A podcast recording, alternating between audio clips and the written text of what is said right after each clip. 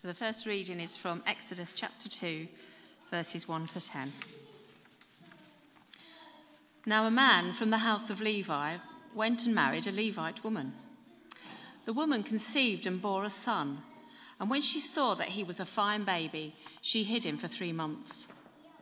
When she could hide him no longer, she got a papyrus basket for him and plastered it with bitumen and pitch. She put the child in it and placed it among the reeds on the bank of the river. His sister stood at a distance to see what would happen to him. The daughter of Pharaoh came down to bathe at the river, while her attendants walked beside the river. She saw the baskets among the reeds and sent her maid to bring it. When she opened it, she saw the child. He was crying, and she took pity on him. This must be one of the Hebrews' children, she said. Then his sister said to Pharaoh's daughter, Shall I go and get you a nurse from the Hebrew women to nurse the child for you? Pharaoh's daughter said to her, Yes. So the, child, the girl went and called the child's mother. Pharaoh's daughter said to her, Take this child and nurse it for me, and I will give you your wages. So the woman took the child and nursed it. When the child grew up, she brought him to Pharaoh's daughter, and she took him as her son. She named him Moses because she said, I drew him out of the water.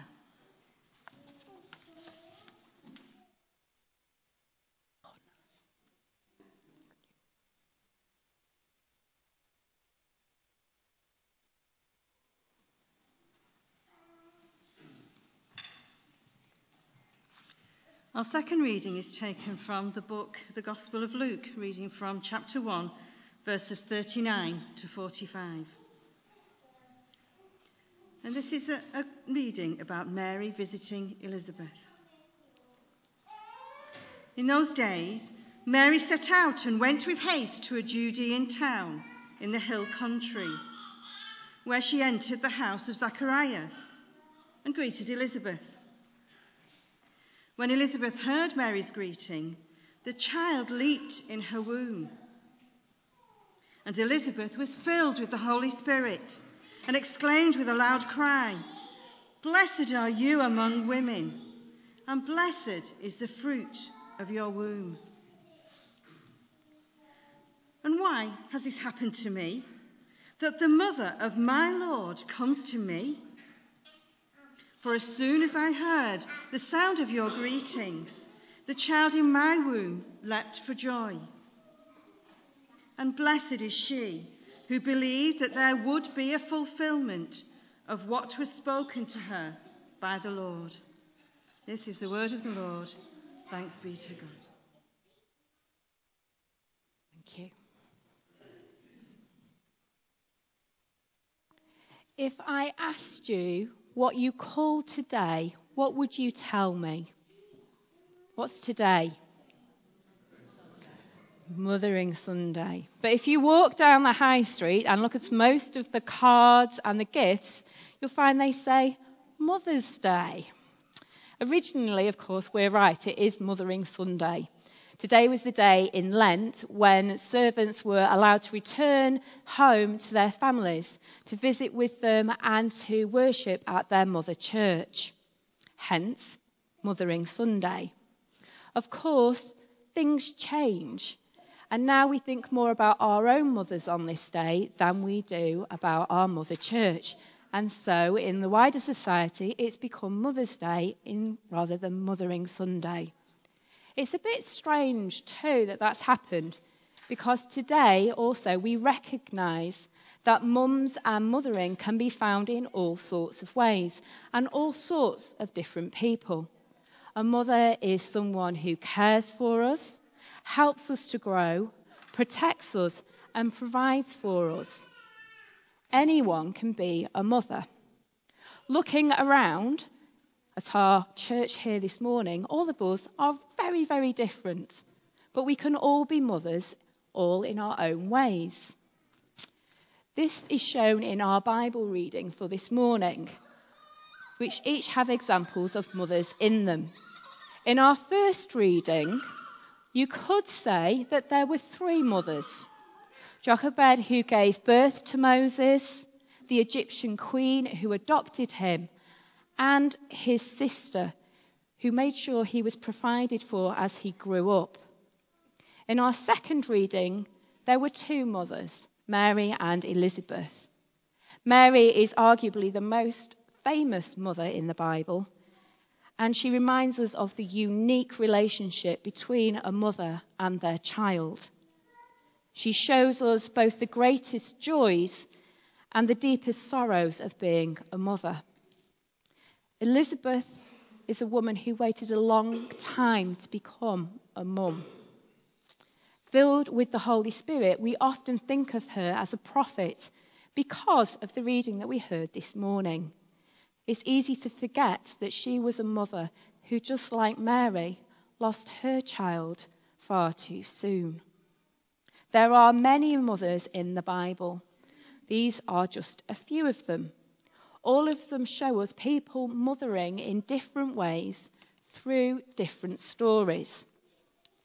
You might be surprised to learn that the Bible also gives descriptions of God as a mother mother eagle, mother hen, giving birth, comforting, teaching, guiding, protecting are just some of those images.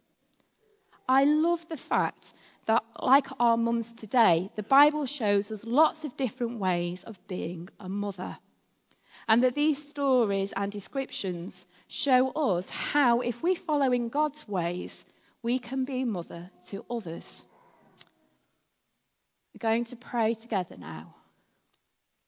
Eternal Spirit, Earth Maker, Pain Bearer, Life Giver, source of all that is and all that shall be, Father and Mother of us all, loving God who is in heaven, the way of your justice be followed by people of the world. Your heavenly will be done by all created beings. Your kingdom of peace and freedom feed our hope and come to be on earth Feed us with bread we need for today. Forgive us the hurt we cause each other. Strengthen us in times of temptation and test. From trials too great to go through, spare us. From the grip of all that is evil, free us. The praising of your name echo through the universe. For you reign in the glory of the power that is love now and forever. May it be so. Amen. We're going to stand as we're able now for our next song. Who can know the mind of our Creator?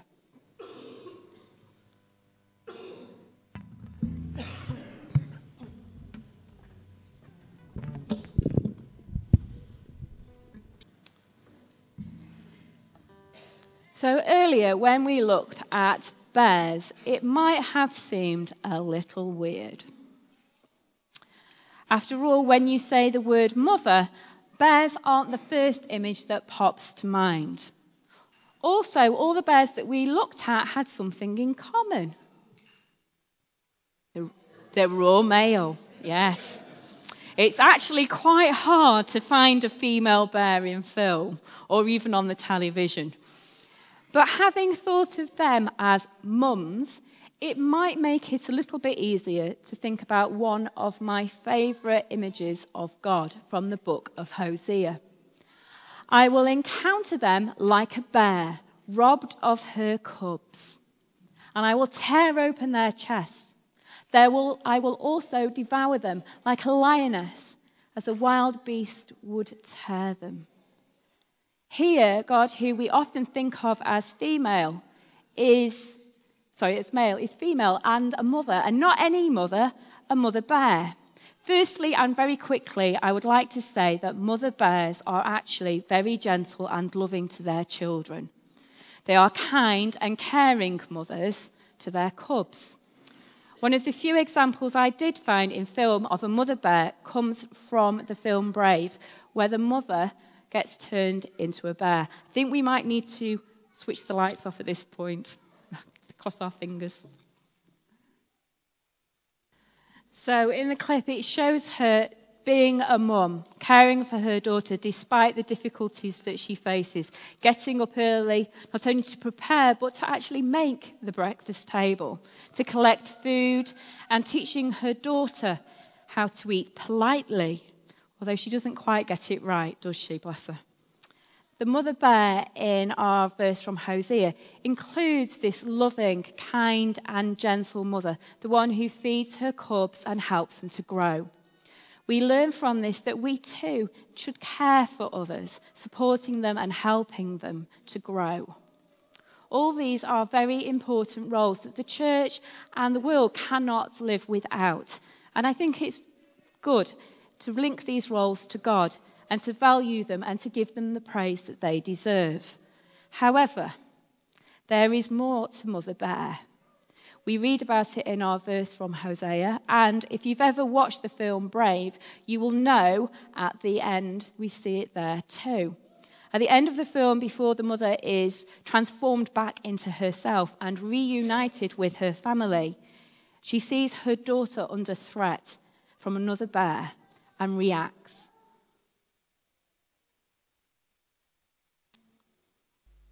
The mother bear reacts fiercely and protects her daughter, attacking the other bear to defend her. And that's what the reading from Hosea is about, too. In this, we see a God who is angry, an angry mother, that people have not looked after her children, especially those who are poor and most in need of care and help. She protects her children, defending them and attacking those who would try and hurt them or separate them from her, showing her fierce and boundless love for her cubs. It's a very powerful image of God, reminding us that we too are asked to mother others, not only by caring for them, supporting, and helping them to grow, but also by having this boundless love for all people, for providing for, protecting, and defending those who are in need by daring all to tear down all that stands in the way of people being treated fairly and with love. So rather than think about who mothers you, as we did earlier, I'd like you to think about who you mother now. Who are you loving and caring towards? Who do you support, feed, and teach? Who is it that you protect and defend? For who do you have this fierce, boundless love? Or maybe it's a case of this morning who you feel God is asking you to have that love for. In a moment, we're going to give our gifts to God. Each of you were given as a heart as you came in. As the offertory comes to you, you are invited to give your heart in with it as a promise to live out this fierce, boundless mother love. Or if you wish, you can take it home and reflect on today's teachings or what you gained from it. So, I'll take our offertory, our gift for God.